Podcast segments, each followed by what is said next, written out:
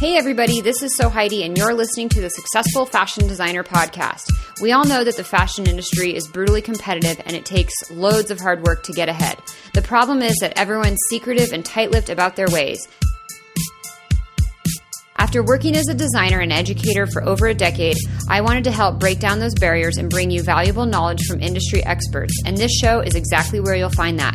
Whether you're trying to break into the fashion world, make yourself more marketable, launch your own label, or become a successful freelancer, we'll help you get ahead in the cutthroat fashion industry. This is episode 15 of the Successful Fashion Designer podcast, and today I'm chatting with Kathleen Fasanella, author of one of the fashion industry's best resource books called The Entrepreneur's Guide to Sewn Product Manufacturing. Kathleen's a trained pattern maker with almost four decades of experience and now owns a factory in Albuquerque, New Mexico. In the interview, she shares why speaking the right language can help factories and vendors take you seriously, how to make sure your production stays on track so you don't get bumped to the back of the line, and why designing isn't always as glamorous as it can seem. What designers really do in real life, I would never, ever want that job. Designers in real life have extremely difficult jobs. You know, they're basically it's not basically they're they're project managers. Before we jump into the interview, I want to remind you you can help the show out and make it easier for others to discover by leaving a rating on iTunes. If you enjoy this episode, I'd really appreciate it if you take 60 seconds to do that. Visit sfdnetwork.com slash review to leave your rating, and thanks for your support and help. To access the show notes for today's episode, visit sfdnetwork.com slash 15. Now, on to the interview with Kathleen. So, tell us just a little bit about kind of who you are in the industry and what you do. Okay. Um, I'm a pattern maker and I've been doing it for 37 years. Um, I started my career working for brands back when we still had factories in the U.S. and everybody manufactured their own stuff. Mm-hmm. Um, and then I started freelancing uh, 1995. So I guess that's 22 years now. And, um, you know, I, I'd been doing consulting before then. I'd been, I was, you know, the term consultant was always kind of a, was a, it was not, it was not something you ever wanted to admit to anybody in, in you know polite company that you did.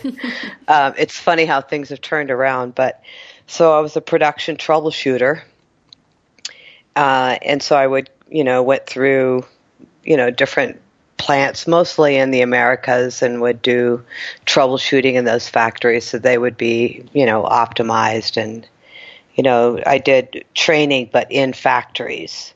So it's kind of been um, you know strange I guess different, certainly. Um, just the turnabout, how things, you know, work now.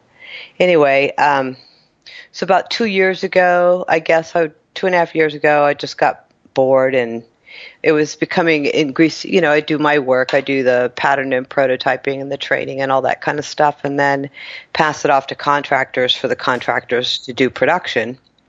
And then um, what happened was is it was becoming increasingly difficult, more difficult for me to find contractors who could do the kind of work that we that we're known for here. We don't we do more higher end type products. You know, we do complex production, um, coats, suits, you know, that kind of stuff. Um, certainly more complexity as far as products are concerned, not tees and not t-shirts, yoga pants, and that kind of stuff. We don't really do that kind of thing. Mm-hmm. So um, in order to find contractors that did more, you know, complex production, it was just becoming harder and harder and harder. So we decided to open up our own factory, and then, you know, um, thought it would be a good opportunity to realize some long-term goals that I had. That kind of, you know, things that I've been working on through the years, and just was never able to do it in kind of a more expedited fashion, which is specifically the manufacturing boot camps that we do, which is a it's it's strictly a charity. People just they don't understand. You know, they you know think that they're supporting me and my business by signing up for boot camp and it's like no we lose money on this you know but we bring people in twice a year. We bring pe- volunteers in from all over the world, and over four days, we cut and sew products that we then donate to charity. And um, the products that we make are complex. We don't, again, we're not making T-shirts and sweatpants. You know, we're making children's coats. You know, children's winter coats. Uh, this last spring, we do it. We do it in the fall. We do it in the spring. And in this last spring, we made 200 pairs of pants. Um, most of our products go to needy kids on New Mexico uh, reservations. Um, we are dead last in every economic indicator and social indicator in the United States. You know, we're like 50th place for everything. Mm. Um, so we keep our products here and we bring people in from all over the world and you know it's very successful um, it's we don't really we don't really need to advertise it you know i do an announcement and we're full you know i announce six months in advance when registration is open and we fill in 30 minutes. Wow. You know? That's yeah. amazing. And what type yeah. of people are coming to this this boot camp and what are their goals? Are these people who just want to have a further understanding of the manufacturing process or are these people who are doing it to to help and, and give back on a charitable level as you mentioned or, or what are some of their goals in terms of attending the boot camp? Well, we have a range of people, which which is great. I like to have a, a whole cross section. Um, I'm pulling up the bios of these people, but um, for example, some people want to start their own lines. Okay, mm-hmm. so they they want to know more about the process and that kind of thing. Mm. Um, we have people that are employees of other companies, so we probably have oh probably I'm going to do a count. We've got one, two, three, four, five, six, seven, eight, nine.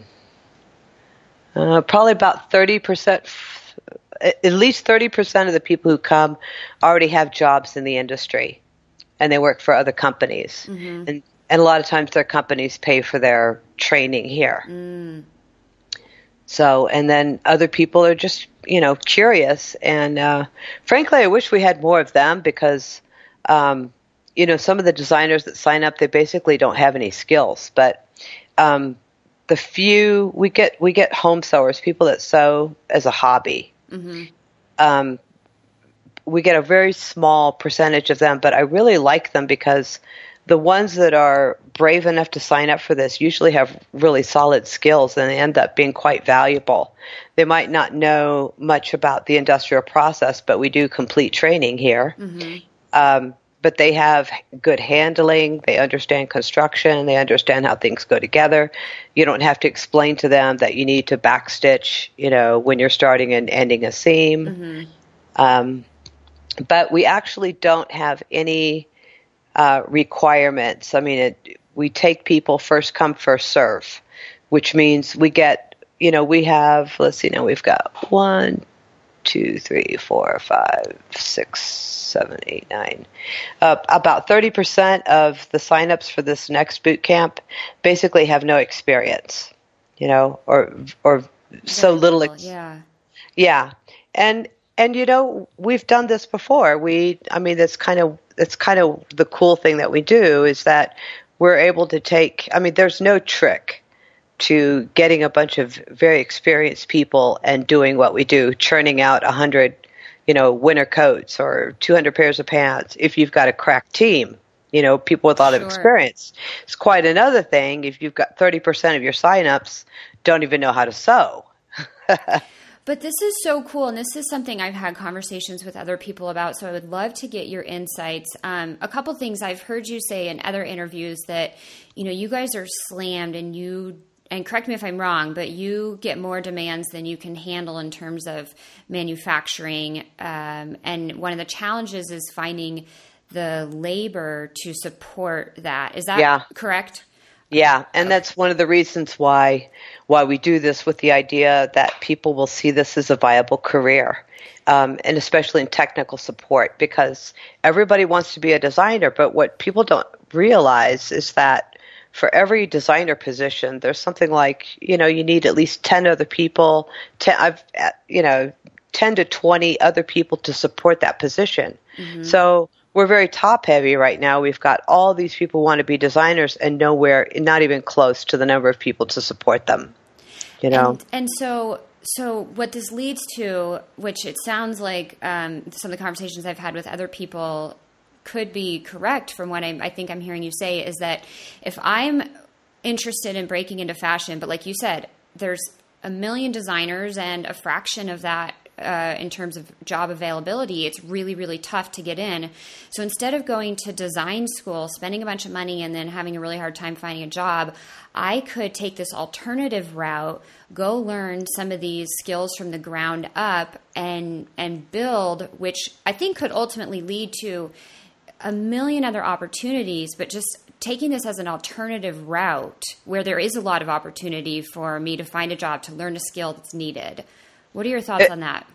Well, well, the a job is what? As a designer is that an alternative route to being a designer? What no, are you saying not as a designer. I mean i think as as you and i have already discussed it's it's really really saturated. It's really tough. But i want to work in fashion and on some level and I want to get my foot in the door. And maybe I don't have the means to go to college for four years and get some type of a degree. And so I see this as an alternative route to breaking into the industry on some level and and getting all this exposure to all the fascinating stuff that goes on behind the scenes. Yeah, but yeah, the but the, the other thing too is um, you have to be a tech you have to be technically oriented. Mm-hmm. You know, um, a lot of people aren't entirely sure what that involves. You know, um, people have this idea that you know. I like to bring people in here because they can see what some like what my job is really like. I think they just think that you know here it's just a bunch of drudgery. You're doing the same thing every day. It's not interesting, and it's like and they want to do something creative, and and that's actually quite insulting you know, because we're not drones, we're not robots. Mm-hmm. We also need to be involved and engaged in our work, and we need to be um, inspired by it and, and have a mission and be happy with what we're doing and, and doing good work.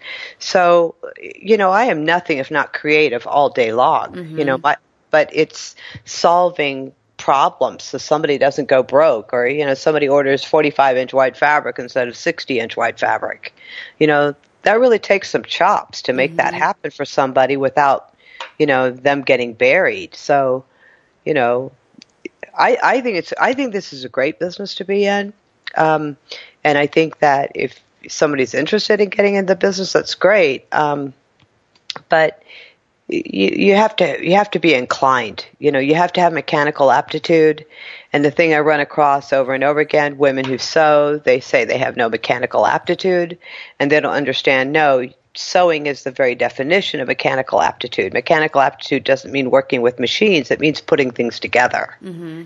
So as long as they can tap into that and then you know be affirmed and all that, then they do great. Like um, you know my assistant, she I can't you know she'd never handled a screwdriver when she started here, and it's like well, you know Chica, you're gonna have to you're gonna have to. You're gonna have to pick up that screwdriver, and so, and now she's. I mean, she's fearless. Well, she's not fearless. She, you know, has fear, but she goes. She works through it anyway. Mm-hmm. You know, so she's really great. So, would you say a good litmus test for someone thinking that maybe this could be an alternative route for a career path, um, if they can sew and enjoy the process of that, would that be a yeah. good indicator? Okay, that's good. That's good. And then also, I I think it's for t- it's like okay, as a designer, you can come into design from another end. You know, if you're an artist or something like that and you've got connections and you've got good horse sense, you know, you can come into the business and make a career as a designer. Um, the reason why they offer to, that why you know you basically have to have a design degree these days to get a job otherwise, and it's mostly just to limit, you know, all the you know it's to winnow the field. You know, there's just so many people. It's just one way to eliminate um, candidates for consideration. Mm-hmm. Um, excuse me, this. So um, the thing about uh, this end of it is so. I mean, in my opinion, you re- you really don't need to have if you're going to get a job. Um, and you don't have a design degree, somebody basically already has the infrastructure set up to support that position. But in a smaller operation, you know, it's not necessarily true. So you really need to have some kind of design background. Now for technical positions, if you want to do something, if you want to do something more than just be a line stitcher, um, you really do need some education. Mm. You really do. You can you can wing being a designer without a design degree, but you probably should have some kind of degree. Um, and I can get back to that in a minute. But for the technical positions, you really you need to take pattern making. You need to take construction. You need to take textile science.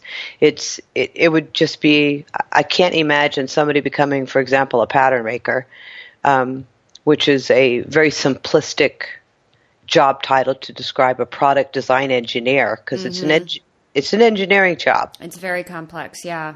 Yeah, yeah. So I just can't imagine somebody doing my job and not having some training. So, I mean, and I think personally, I think community colleges are great.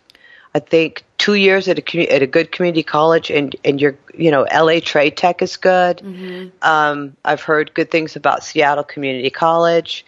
Um, uh, El Centro College in Dallas, these colleges that are maybe off the beaten track. People think of they think of FIT and they mm-hmm. think of SCAD and stuff like that. And you know, those schools don't have a good reputation for for technical support.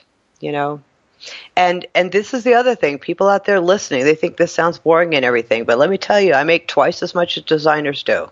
You know, pattern makers. You know, just because we're not leading the process and we're not in charge and we're not in magazines or whatever doesn't mean that we're poorly compensated. We are very well compensated.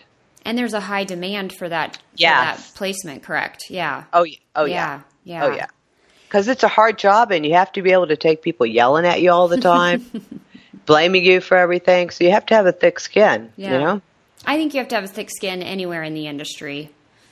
Um, but you know, obviously, certain roles are are a little bit uh, more intense than others, and I, I'm fascinated by the engineering. Um, and like you say, pattern maker is a very simple name for something that is genuinely insanely complex and technical. And the engineering that goes into turning flat fabric into a three dimensional form is fascinating. Um, so I, I think it's brilliant what you guys do, and it's not a skill that I have.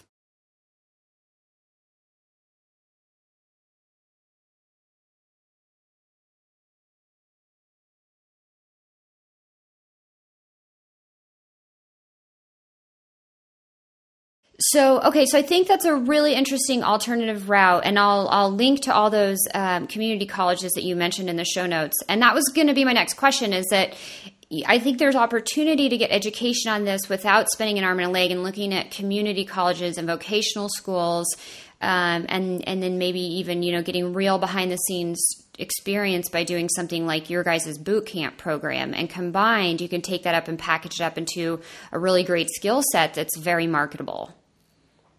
Yeah, yeah, prob- probably. Yeah. Um, just having an interest in the technical side of it instead of just wanting to be a designer, mm-hmm. you know. Mm-hmm. Um, so I'd love to talk a little bit more also about um, you know, you guys manufacture and you work with a lot of designers, I, I, think on a varying scale from small independent designers to more established brands. And I'd love to talk a little bit more about the process. So, a lot of people in the audience are wanting to start their own label or maybe they already have their own label and i think one of the challenges and one of the questions i get all the time is you know how do i even go about finding a manufacturer and so i'd love to kind of get some insights on you know what the process what's the best process people out there can follow um, when okay.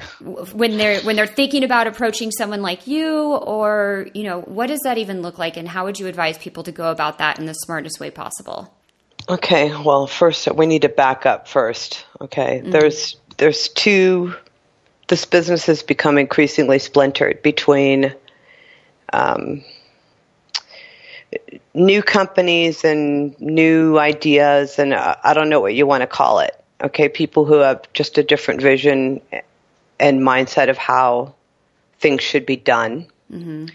versus people who are established and have been in the business for years. Okay. Okay. So there's a big split right there. Okay, and basically most of the new people fail. I I don't know what the failure rate is. Probably ninety five percent. Mm-hmm. I don't know. It's super super high. Um, people who do it more traditionally, um, in other words, the way that it should be done. I mean, uh, I mean, you know, I mean, it's crazy. It's crazy what people are doing. Um, you know, people that prepare um, and prepare beyond what they've decided that they're willing to do. In other words, you know, they want to go on to a blog and see a YouTube video, two minutes, or like see this podcast, and then they're ready to manufacture. Right. No, no, not happening. You'll be one of the 95% who fail. Yeah. But the biggest piece of advice I could tell anybody on this program who is listening who really wants to make it is semantics. I mean, vocabulary, terminology matters so hugely. So, right now, you said, for example, you came to me and you were talking about you're looking for a manufacturer, looking for a manufacturer over and over and over. I, I would write you off immediately. Mm. Just just immediately. You know, I would just go on, look for a tactful way to end that conversation and move on. Okay? Because legally, this is not my opinion. Legally, you are the manufacturer. And I don't know how many times I keep telling people this. I am a contractor. It's a legal definition. It's not semantics. It's not you know, I realize that there's all these people. You go out on the web in this space, and you see everybody talking about manufacturing. and They're talking about somebody like me. Mm-hmm. Legally, legally, I am a contractor. Mm. So right, so right away, I know somebody who either doesn't want to bend or doesn't pay attention. Okay, Mm-hmm. so the thing with manufacturer is that manufacturer does not mean that you actually cut and sew it under your own auspices. It means that you are the brand. In other words, every time somebody says, "Oh, I'm just a brand," what they mean is, "No, you're a manufacturer. The brand is the manufacturer." So there are plenty of people. There's all these businesses out there now that feed on new people. Okay, we call them vampires. Okay, and they love it when you talk that way mm. because they know you don't know anything. I mean, if you're describing yourself as a brand and you're looking for a manufacturer, automatically they know you don't know anything. And there's just no other way to say it. So you look for a sewing contractor. If you look for a sewing contractor, your experience will be completely different. Because all of a sudden you're going to find people that you had never known were there. So would that be true even for if I'm just like blindly diving into Google to start doing some research and instead of looking for apparel manufacturer, I type in apparel sewing contractor. Just type in sewing contractor. Don't even type in apparel. Okay. Okay, so there's my first step. And and again, I I don't uh, I don't have expertise working stateside and, and I know that it's it's doesn't matter. The terminology is still the same, but in my experience, I've always said manufacturer, so that's really fascinating to me um, and a really great learning point. Um, because regardless You're- of where I'm manufacturing, overseas, stateside, I'm still working with a sewing contractor. Correct. Okay. And and you and you are I would you're the younger generation. Do you mm-hmm. see what I'm saying? Mm-hmm. There's a there's like a break between people who worked in factories mm. who who literally worked for manufacturers, mm-hmm. and now we're all freelancing. We're all contractors. Okay. So my first step is to approach it as I'm looking for a sewing contractor and understand that I am the manufacturer and I am outsourcing to a sewing contractor to Right. physically make the Right. product. Right, because all the liability, all the liability of the brand rests with the manufacturer. In other words, the brand. Mm-hmm. And this is extremely important, even if you're not making like children's clothes, for example. Sure. Okay. Um, I mean, it's a matter of law. It's federal law. It's IRS. You know, it's Federal Trade Commission. I mean, so it's not like it's my opinion or mm-hmm. whatever. You mm-hmm. know, state law. You know, um, but say that there's a problem with your product, all the liability rests with you. So, I mean, I'm just speaking domestically. Sure. But say that there's, you know, a chemical or something in the fabric or whatever that, that you sourced or whatever that you had sent to the contractor and they sewed it up for you. So, you know, if you're going to get sued, the brand, the manufacturer gets sued because all the liability for the product rests with the manufacturer. So that's why I will always ex- stress to the nth degree I am not the manufacturer because I don't want to get sued. Mm-hmm. I'm not responsible for whatever fabric you bought, you know? I've contracted you to perform a service. Correct. And I'm and and you cut that fabric, you sew it together uh, in the most simple terms possible, but at the end of the day that finished product is my responsibility. Exactly. Okay. Now, say that there's a problem. For example, you send off a bunch of uh, product to Saks or whatever, and all the buttons fall off. You know, Saks is not going to say, "Hey, who sewed this up? I'm going to go get chargebacks from them." Mm-hmm. They're going to go to you. Okay, they're going to go to you and say, "Hey, all the buttons fell off. We're going to charge you, you know, five dollars a garment to sew them back on." All right, which is really painful. So you would have to go back to your contractor and get you know redress from them. Mm-hmm. So, but it's a civil arrangement as opposed to you know like you know health and safety liability, although it could be with kids wear. You know, sure, sure. So. So, rewinding then, the first step is to look for a sewing contractor. But beyond that, I mean, there's so many, and I and I've read tons of the the articles on your blog. Um, you know, I, I think there's a lot of challenge for these designers when it comes to approaching someone like yourself um, who has a factory who has the ability to sew the product that I want to get sewn. In terms of like where do they even start and when how do they know if they're ready to approach you? And what do they need to have prepared when they do approach you you know what does that whole process look like? And at what point do you say okay this is the right time to approach me and this is when i would start to take you and your product seriously and we'd really look into getting the ball rolling on getting this made okay. You know it's just so varied. We're very flexible here because educating the customer has always been a strong element of my business from day one. Um, I mean, I can tell you, I can, oh, geez, I can tell you how it works. I can tell you a, a variety of of examples, but basically, you know, when you're ready to write a check, you know, or to make a, a credit card payment or mm-hmm. whatever you want to do, um, it doesn't work to call somebody up. This, you know, I have this. I have people. I totally understand why people do this, but they call up somebody like me with this timeline, you know oh, I want to do this and this and this and this, and then they ask you all kinds of questions, and then you find out they're nowhere near placing ready to place an order mm-hmm. for e- to even have patterns made. You know, they're just they're just um, you know trying to they're interviewing people, okay, which I totally understand. Um, but I'm just going to, me and everybody else is just going to write you off immediately.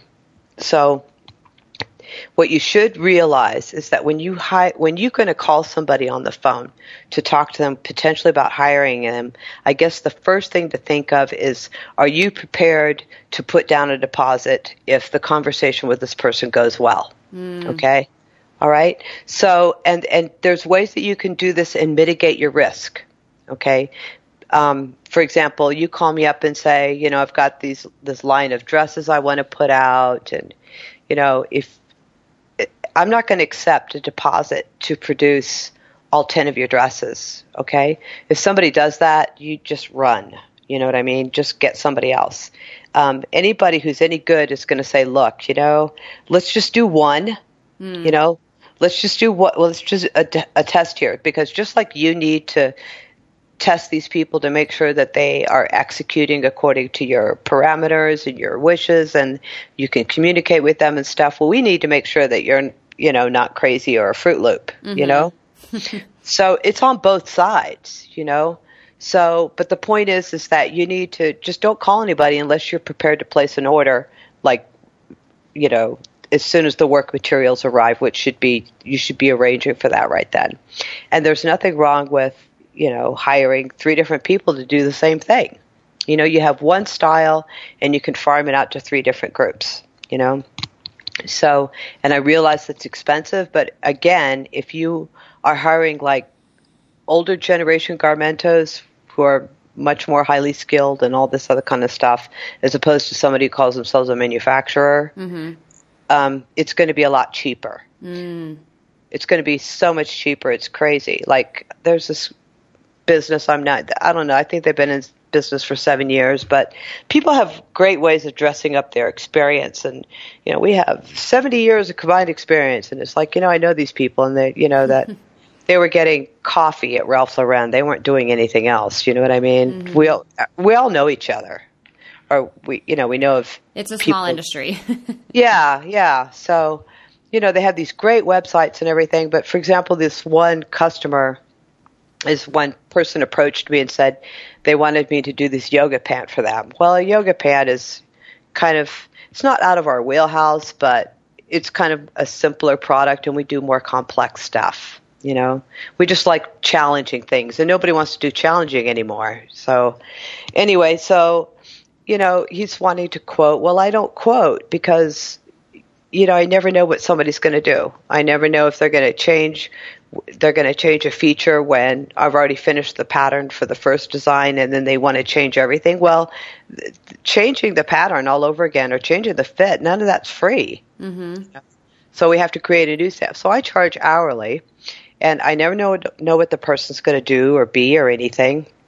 So, but, you know, I'm looking at this design and I'm, you know, he's like, well, you know, I got this quote for, you're like $4,600. And I'm like, what?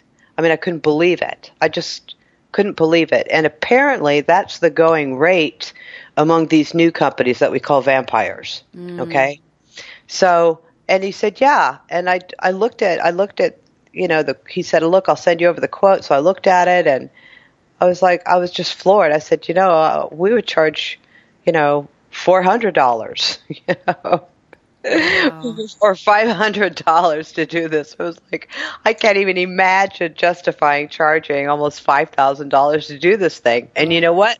He didn't hire me. and I've had this happen over and over. People don't hire me because because they think that I don't know that we're up to no good or we must not be any good because we're not charging these rates of people that they can find easily in the social space you know, because old timey garmentos and stuff are, much more difficult to find if they even have a website. Sure, they're not hanging out on Instagram posting exactly. these perfect behind the scene pictures. Exactly. Yeah. Exactly.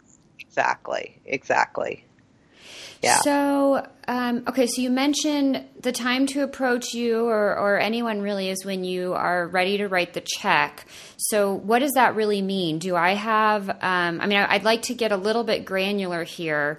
Do okay. I have my fabric sourced and I'm I have my design sketched out and I've got a rough idea of what I want to do, but I don't have patterns made and I don't have a, a physical sample made. Um, like, like really where am I at? And I, I come okay. to you and I'm like, okay, I have some cash and I have a right. sketch, but maybe I don't have my buttons picked out or right. I, I do have my buttons. Like, where should I really be? Okay, so the first thing I want to do with somebody is so we're on the same page. Is I mean, we get people in varying stages. Mm-hmm. So if you're just at that stage, you're at the conceptual stage. Mm-hmm. Okay, so what I'll want from you is an idea of well, for one thing, I want to one thing that will tell me about construction and the type of finishing that's in your product is who you intend to sell to. I mean, you're probably not going to be selling in a store, but if you were going to be selling in a store, what store would that be? And not only what store would that be, but you know, you look at a rack in a store and they'll have a variety of different brands on that rack. And we call that who you hang with. Mm-hmm. Okay. All those brands are commensurate. So I'm going to ask you, who do you hang with? And I mean, who is going to be on the same rack as you are at the store? Okay. So that will tell me kind of, you know, what family you're in. Okay. Okay. And then a lot of people, you know, they they don't know what they want. So it's it's like who is your customer? You know, some people have very defined wish lists. Some people are just middle of the market. Some people, you know, if they can tell me. Um, and then as far as how you express your idea, you know, I'm very open to that. Some people. Um, they either have a garment. For example, I need some something to go by fit wise. So if you have, for example, a dress and you like the way it fits, but it doesn't look any, it's not, you're not copying that dress. Mm-hmm. Okay. But you like that fit. You have your own ideas of what that looks like. So you would send me the dress, and then you would send me the type of material that you would be using for that dress, not the actual fabric. But for example, if you're going to be making it out of Georgette, you know, say silk George, silk double Georgette, right? Send me a nice poly Georgette, you know. Mm-hmm. Um, I don't want anything in black, nothing in black, nothing in dark navy, nothing in a dark color at all. Even if your final design will be in black and dark colors, okay? okay. Because we can't see fitting mistakes in dark colors. They're just, mm-hmm. you know, they're just invisible. So we like to see the worst, so that's a light color. If you don't have your buttons or whatever, just send me some buttons that will be similar to what you envision using. Okay. Um, if you can't draw, that's fine. You can go on the web. You can create a collage and you know say I like this collar, I like that sleeve, I like this cuff, I like you know that kind of thing. And then if you're somebody who has to be, everybody is so different. Okay, some people have to. I recommend that's just not good enough for them, and I get it. So what they do is I tell them to go to the um, thrift store and to buy product. Okay, because if they're very particular and nuanced, for example, about certain kinds of seams, and they don't know how to articulate that, then you can go to the store, you can buy a product that's got those types of seams, and you could just, I would recommend that you cut it up. Mm-hmm. And you put those on cards, on index cards, because again, you're not just hiring me, you're hiring maybe two other people to do the same project. Mm-hmm. Okay? Um, and if you're hiring old garmentos, they're going to be charging you, you know, seventy-five to one hundred twenty-five dollars an hour. They're not going to be charging you five thousand dollars. You know. Mm-hmm. Um, so you can say, you know, you could do a rough sketch, and you can, you know, number your index cards, and put you know circles with you know you can label each seam in your sketch and say I want this seam here. It just takes a little creativity. Mm-hmm. I've had I've had other people buy a garment at the store and then take masking tape, masking tape, and you know two inch wide masking tape and just lay it down on the garment, you know, with arrows everywhere or whatever, and they actually write on the garment what they want. You know, changes that they want, deviations. Mm-hmm. So that works too. I love the suggestion of cutting up garments, and that's something um, I've done and I've advised to other people. Like, if you don't know what something's called or you don't know how to draw it, um, find an example and cut it apart and tape it and give it to, you know, there's nothing better than a real life example of how you want something done. Yeah, yeah, exactly. That's going to be the easiest for you to follow than trying to figure out what terminology and jargon everyone's using and does it really mean the same thing well, that is the huge problem that we've got right now. There's um, there's something called Gresham's law, which it's a law of economics in which uh, if you have too much bad in the marketplace, it actually chases out the good. Mm. Okay, so it's kind of the situation we've got right now. We've got a lot of people, for example, that you know, ten years ago, five years ago, whenever started clothing lines and they failed, and they had all these people coming to them and saying, "Well, hey, how did you do that?" And instead of people really realizing, wait a minute, why do I want to get advice from somebody who failed in their business? Mm-hmm. People, I don't, I don't, I don't understand people's thinking. So before you know it, these people become consultants. Okay, and so, but they're very good at social media. They're very good at you know putting stuff. I read all these articles out there, and most of them are just terrible and so they don't use terminology appropriately. So that's really the thing that kind of scares me the most. Doesn't kind of scare me, it does scare me. So somebody uses a term, and many times I cannot tell from context if we're talking about the same thing. You know, they don't. You know, you don't have to be an expert on the difference between a cover stitch and a flat lock. So going to the thrift store and cutting something up is a great solution for everybody. Mm-hmm. So okay, so I, I'm I'm prepared monetarily. Um, that that can be a tough space, though. I think because yeah, I don't even if I if I have to be prepared monetarily, but I have no idea what this is really going to cost. How do I do that? Or you know, a lot of designers raise funds for their first round of production um, on on Kickstarter or something like that. And obviously, before you get into production, there's still a lot of expenses. But how do I even give a rough estimate of like, okay, how much do I have to have saved? Or maybe I'm getting some money from friends and family, or you know, wherever the cash is coming from. Um, it's almost like the chicken and the egg. Yes, yes. so I, yeah. So uh, it depends too. Uh, okay, yeah. Th- those are all very good questions. Um, geez, I, all I know is that I see. I prefer that people basically have very little money because people who have a lot of money tend to blow a lot more money. Mm. So people's spending priorities are much different from what mine would be. Much, much, much different.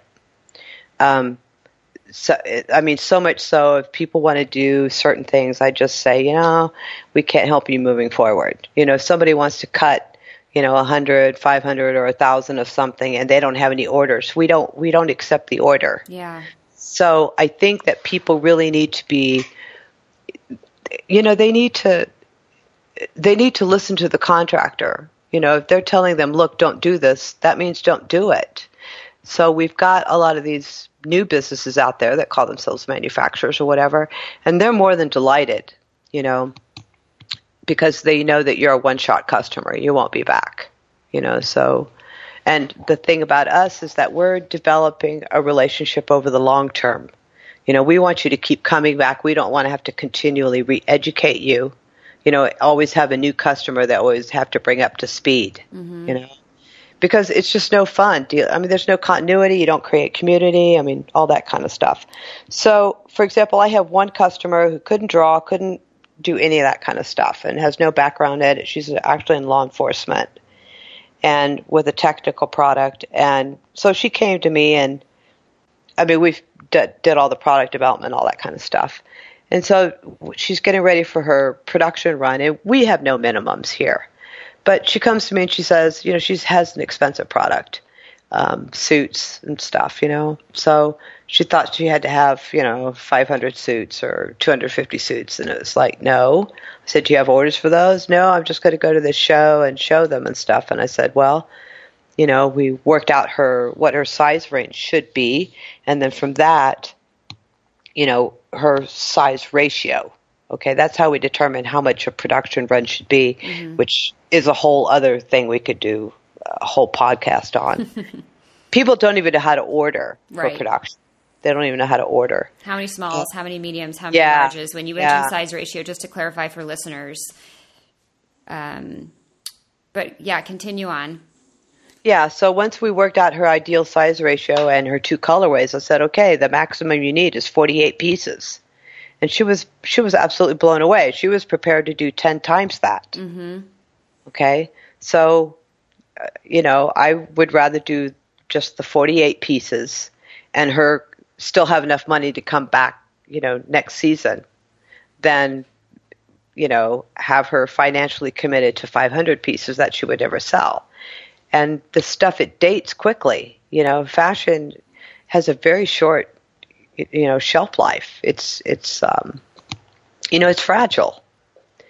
So, um, you know, somebody who is really interested in your long-term longevity and they get what you're about and everything is going to want you to do less rather than more. And of course you run into a lot of factories and stuff and they say you know you have to have this kind of minimum and that kind of minimum but it's only because they've been burnt so many times and they've and it's difficult to deal with a small customer because a lot of times the customer thinks that it's our obligation you know to take them by the hand and lead them through everything but you know a factory that is small enough to be interested in doing your order is small enough that the owner themselves is working the floor in one way or another. They're either repairing a machine or, you know, maybe sewing. In my case, I'm making patterns and markers and sure. grading it. Yeah. So we don't have a dedicated customer service person. So if you need something like that, you need to go to another kind of business. Okay. So um, I personally think that you're better served by, you know, people always say, "Okay, what would what advice would you give me?" And I give them advice, and they do not follow it. You know, I say, "Read this post, or read this, or do this, or do that," and they don't do it. They come back and they ask for more advice, and it's like, you know, I'm all tapped out. You know, so if you don't listen to what people say, and it's not a situation of you know, people always think, okay, well, I don't want to do that one thing. What's another way to get the same thing? And it's like there there is no other way. Um, and on that note, I mean, I'll just and, and, I'll definitely put this in the show notes. But your website is this insane um, vault of so much content and education and resource. So I think someone who's trying to come into this from zero, if they spent a couple weeks and just totally binged yeah. on on a lot of the content. Um, yeah you know, that would put them light years beyond most people.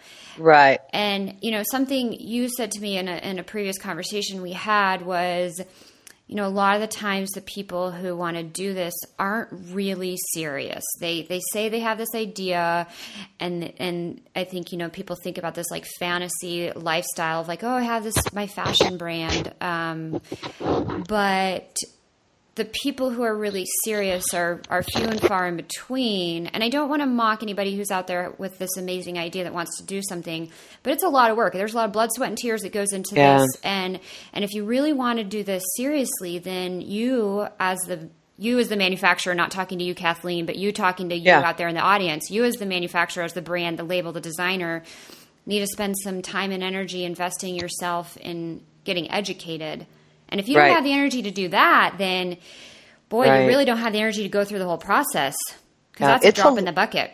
The education. It is. it is a lot of work. People think that they can just hire, they can just present a sketch and you know farm everything out, and um, and it's just it's just not. You know the thing what designers really do in real life, I would never ever want that job. Designers in real life have extremely difficult jobs. You know, they're basically it's not basically they're they're project managers. And so their job is to keep, you know, everything on the rails and mm-hmm. have and schedule even with buffer in there to make sure that everything comes together at, at the right time. It's it it's all the designer's responsibility and it's you know, you have to be able to get along with people. You have to be able to get people to work together. Um, you need to you need to have a certain um, amount of confidence in your process and what you're doing and in other people to get them to, for example, to trust each other. Um, like in my case, it's very like if we're not doing the patterned work, but we're just doing the grading and we need to send the marker somewhere else. I really uh, don't force people to go through you for everything. Put your contractor and your pattern maker together. Let them talk to each other, mm-hmm. and then that way, and that way, I can get, for example, what kind of file formats they have. If they want, you know, do they want um, a cut file? Do they just want a plot? If they want it plotted, do they have a pen plotter? Do they have, you know, um, an inkjet or what kind of file format they're running? What version? And with the designer who wants to control everything, you're forced to go through the designer back and forth, back and forth, and it's just cognitively draining. And so me, I really just don't, I just don't have, I just don't have the energy for it. And so what happens, and a lot of people don't, we start out with good intentions, but if you force us to do that kind of stuff, you know, it's like, oh man, I got to call them again to get answers to this, and then they have to call the contractor, get the answers, and maybe the contractor's annoyed that they're having to this person is not using their time efficiently. And so I won't hear back for who knows how long. So your project will get shunted off to the side in favor of somebody else's project where, you know, the designer has facilitated the situation in such a way that I can go directly to who I need to talk to in order to move forward on this. I can get an answer quickly, yeah. you know. So I'd love to talk a little bit more about like this concept of open, honest, and transparent communication that that can really facilitate the process and help you get through the the whole um, production line faster. And I'm sure. I, okay, I'm going to make an assumption here that you've heard this a lot, but um, I'd love to get your thoughts on this. Is designers who have this brilliant idea, but they want you to sign an NDA before they're willing to do anything. Talk a little bit about that and and that mindset and what that does or doesn't mean for you as a sewing contractor and how that how that comes off.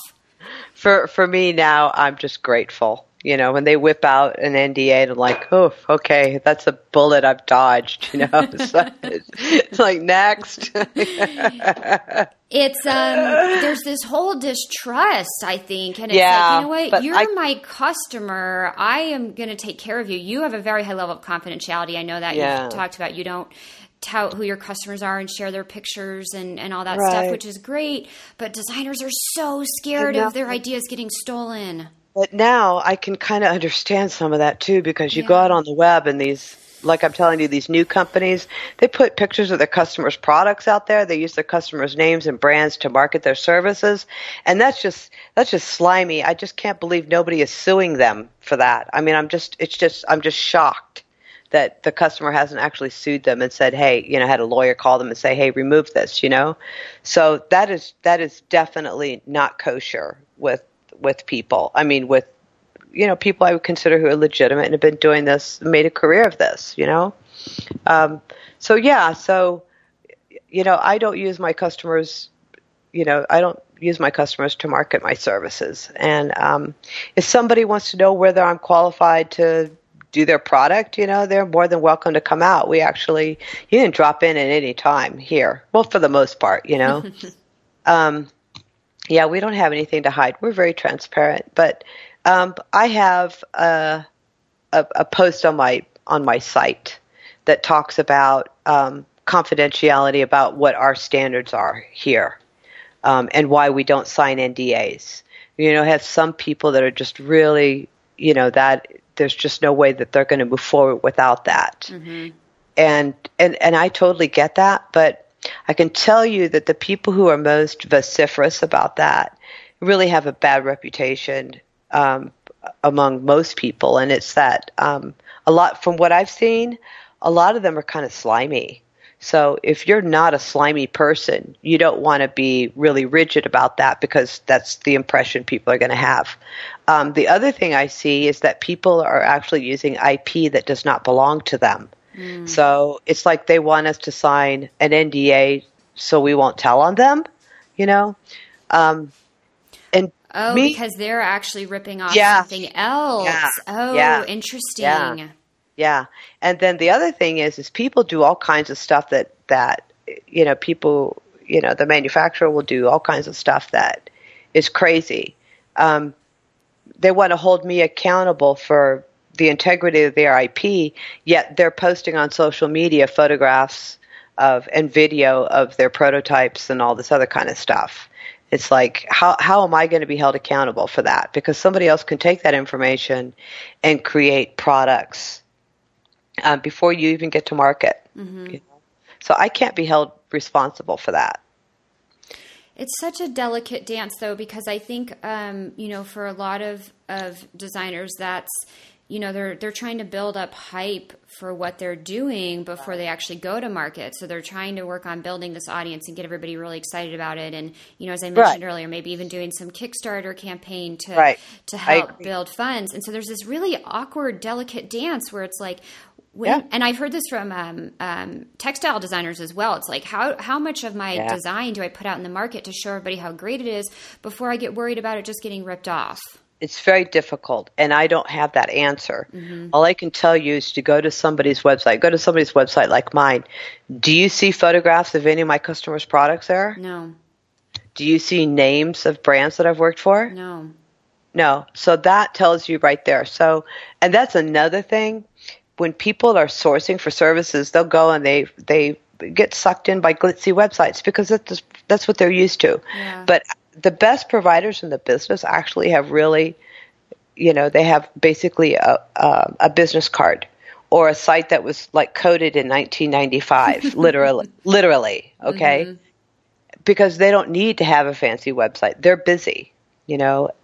So it, it's kind of a rule of thumb actually in this business. If they have a really great website, they're usually not, you know, it's it's the relationship is in the inverse. Yeah. So But if somebody is saying, "Hey, I've done work for so and so and so and so," you know, do, just think about: Do you want everybody knowing that they did work for you? Sure. Sure. So.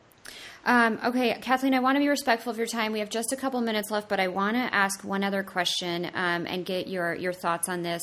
And you alluded to it a little bit earlier of, you know, if, um, me as the designer, um, let's say I'm working with you on this project and I'm, I'm forcing myself to be the liaison between you and everybody else, which is holding stuff up and kind of pushes my product onto the back burner a little bit because it, because it becomes really difficult.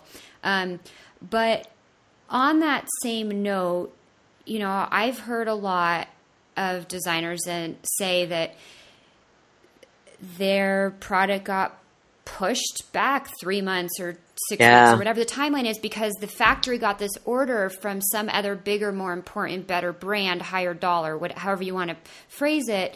And even if they did have a contract, maybe they did or didn't, um, what can they do to not get squashed to the back and, Yeah. and should they have a contract and if the the factory viol- the sewing contractor violates that contract that they were supposed to deliver on this date and, and it wasn't the designer that held it up you know how what's what's some advice you can give people to sort of navigate those situations Well, it, that happens a lot, and it happens here. okay And um, I I think it's um, oh gosh, how do I say this? Uh, Okay, I can only talk about it in terms of my own experience. Okay. Okay. So I'm not saying that that designers are not legitimate in in their beefs because I've seen it. At the same time, I don't think that they're being wholly honest. Okay. So we get a job in, I mean, we're scheduling things. Okay. We have these time slots that are available for, that we've committed to. Okay. So we need, for example, your fabric by X date. Okay. We, we need it that day mm-hmm. or maybe we've got a day or two leeway, but if you call me the day that the fabric is supposed to be here and then you say I'm sending it, you know, what's going to happen is I had your job scheduled. I had it scheduled to be cut and then it was going to be shade marked and then we were going to be fusing it and now all of a sudden my stitchers don't have any work. They don't have any work. So that means I have to send people I'm probably the only person I'm the only person I know who actually has my stitchers on salary. Mm-hmm. Okay, not not piecework, not hourly. They're on salary. Mm. Okay, so that's the only way that I can get good people and keep them is to guarantee them income. sure So what am I going to do? So I'm going to go and I'm going to go to the person who was behind you. For example, maybe you had just a small order, you know, 50 pieces. Well, you know, there's this other order that was scheduled after yours, but they already had the fabric here. So what am I going to do? Am I, am I going to put my people, I'm going to take a hit on putting, you know, all these people out of work for a week, which means I'm paying for it. Okay. Um, or am I going to move this other guy's job in front of yours with a thousand pieces that will take three weeks to finish? You tell me. it's a logical business decision there Exactly. Exactly. So, it, and and and people will think, well, it's not that big of a deal. Okay, they think, oh, well, I just forgot my labels. That's no big deal. Like, for example, there's one product that's here that is delayed by like six weeks. Okay, because it's uh, it's kind of hard to describe it, but um, it's got this large distinctive label that unfortunately is the very first step in the process. We we can't. The placement of it is such that we have to sew on the label before we do anything else. But he just thought, you know, he concentrated on getting the fabric here and and this other stuff, but the label he didn't start ordering it until after the fabric was already here. And then he's arguing with his vendor in LA because the guy advertises, "Oh, I can get you labels in 48 hours." Sure. Okay? And and no, cuz the guy has it done in China. okay, that's in some cases he can get it in 48 hours and if you're willing to to pay express international shipping, right? So there's lots of qualifiers. So we had to move other jobs in front of his and you know we make we make suits for goodness sakes you know yeah so i can't you know we have two long cutting tables and everything, but this all this bundling and sorting of all these products and stuff takes up a lot of space. I don't have room to even cut your product, much less put it in the sewing line. Yeah. And we have we have a lot of machines and we're very flexible. We're like we're very modular. For example, all of our machines are on casters, okay? So what we actually do is every time we work on a product, we actually we redesign our sewing line for every single product. Mm-hmm. Which I don't know anybody else who does that either. So we'll pull out all of these machines and put in all new machines based on whatever your product requires. Okay? So in order for me to switch products, you know, to to start working on your product versus this other product, if they're too far apart, we we can't do it.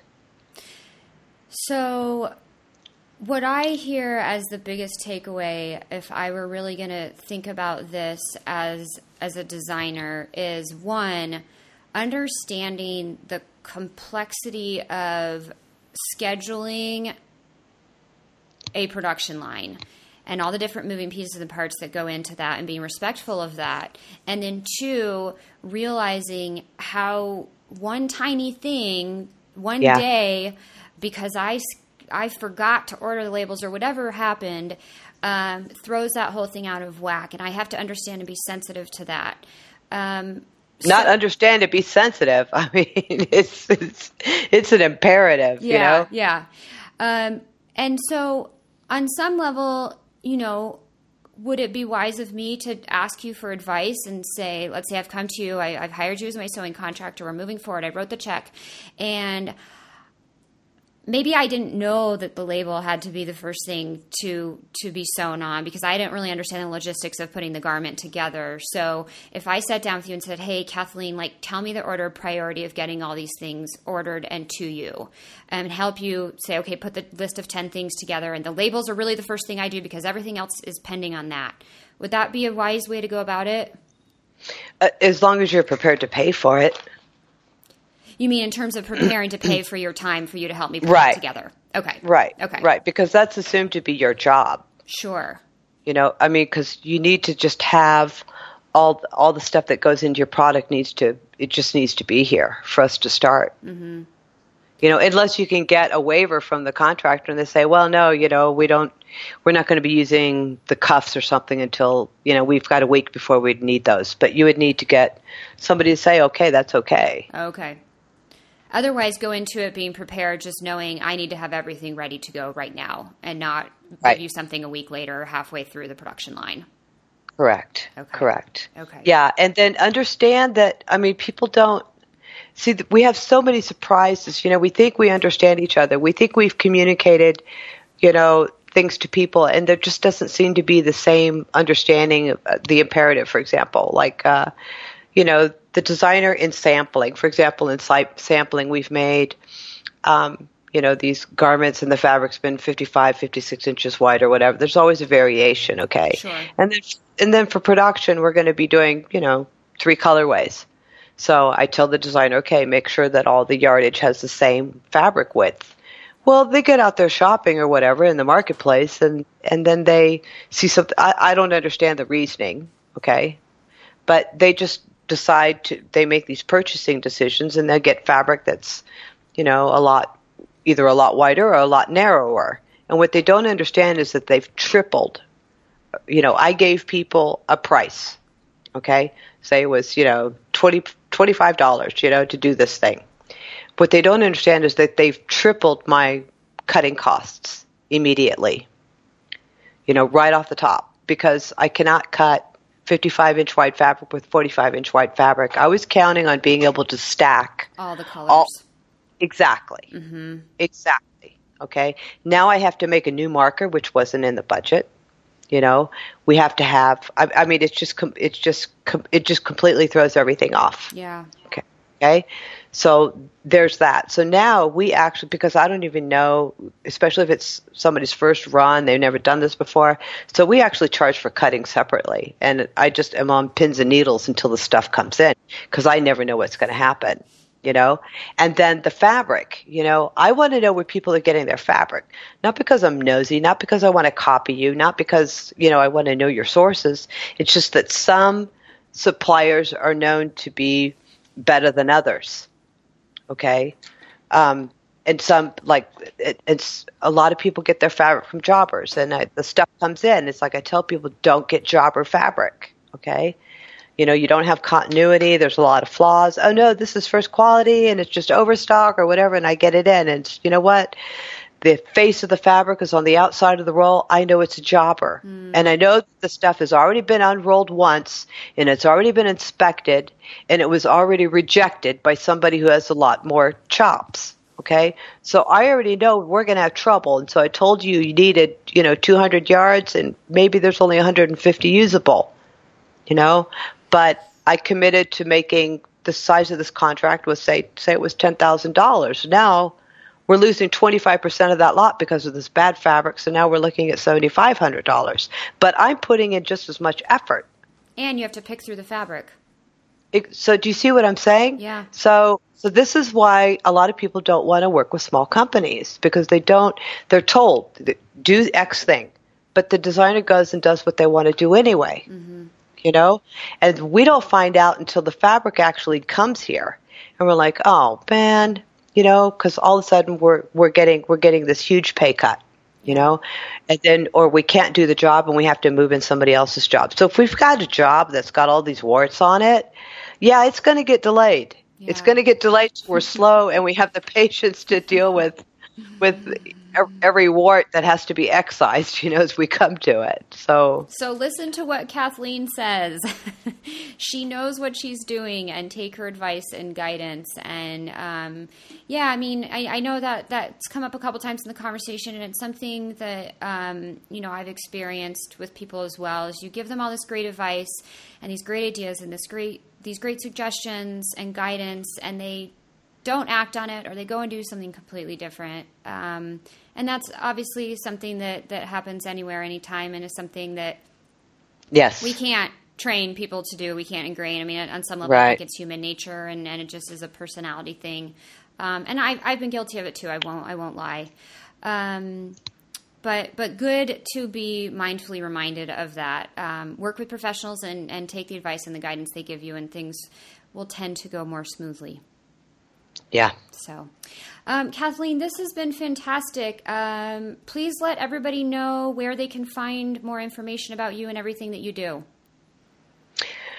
Um, I have a website. It's um, it's the most uh, has it's it's it's basically an internet. Um, I don't know. It's a repository of information um, that's used by established companies and uh, to train you I don't know how to explain it. Just it's, it's just got. Yeah, go ahead. It's an institution. It's an encyclopedia yes. of of verifiable, genuine information. Yeah. Okay, and that's fashion-incubator.com. Yeah. Fashion-incubator.com. Yeah. And if you go into the archives, it's there's a you know across the nav bar you can see there's um, the archives. You can just kind of scroll through through, through there. I don't um, update it very much recently since we opened the factory and just too busy. But um, there's about three thousand pages of in-depth information, solid in-depth information. Um,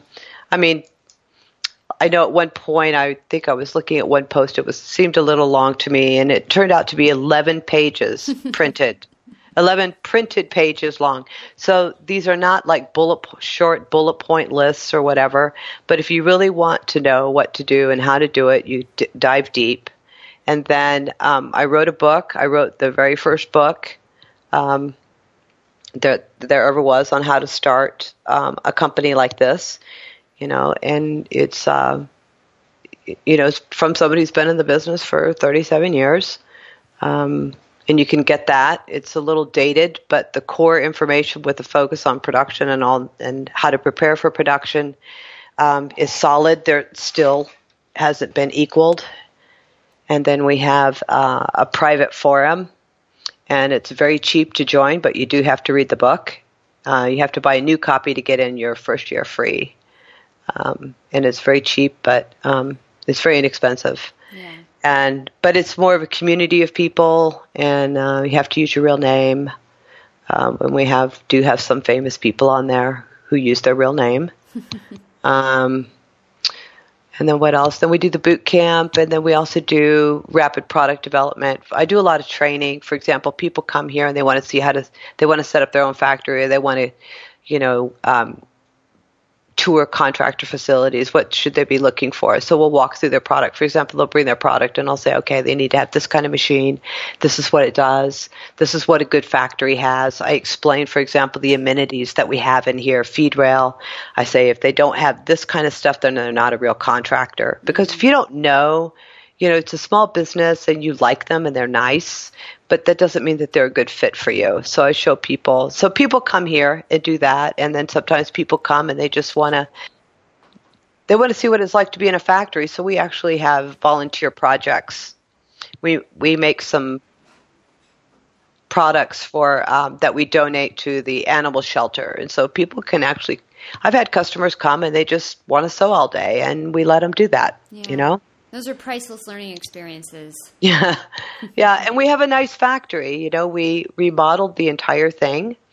Um, you know, we put in skylights It's light. It didn't have heat and air. We've got heat and air. We have a, a complete kitchen, you know, with a stove. And so uh, we do a lot of cooking in here, and it's a nice environment. And um, right now, as we speak, we're remodeling the exterior and we're going to have a big mural painted out front. We've got new windows, new overhead doors, restucco. We're going to get the mural, and then we're going to have solar.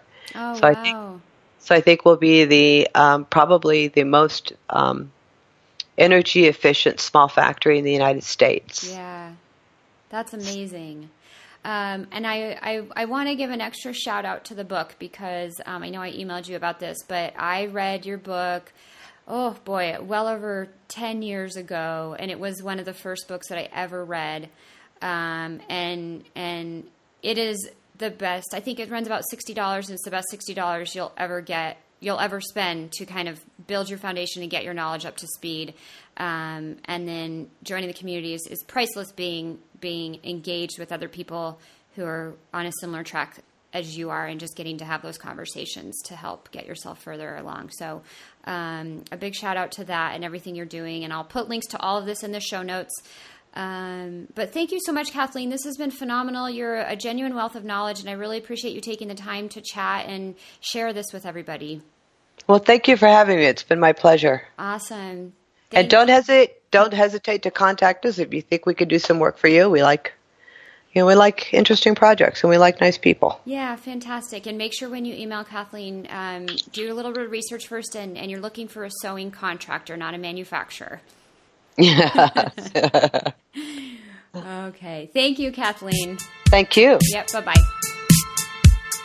Thanks for listening to episode 15 of the Successful Fashion Designer podcast. If you'd like to learn more about any of the resources mentioned in this episode, visit the show notes at sfdnetwork.com slash 15. And since you made it this far, you must have liked the episode. If you can take 60 seconds to leave a review on iTunes, it helps the show a lot and makes the podcast easier for people to discover. It's super easy to do and I'd really appreciate it. Visit sfdnetwork.com slash review to leave your rating. Thanks for your support and help.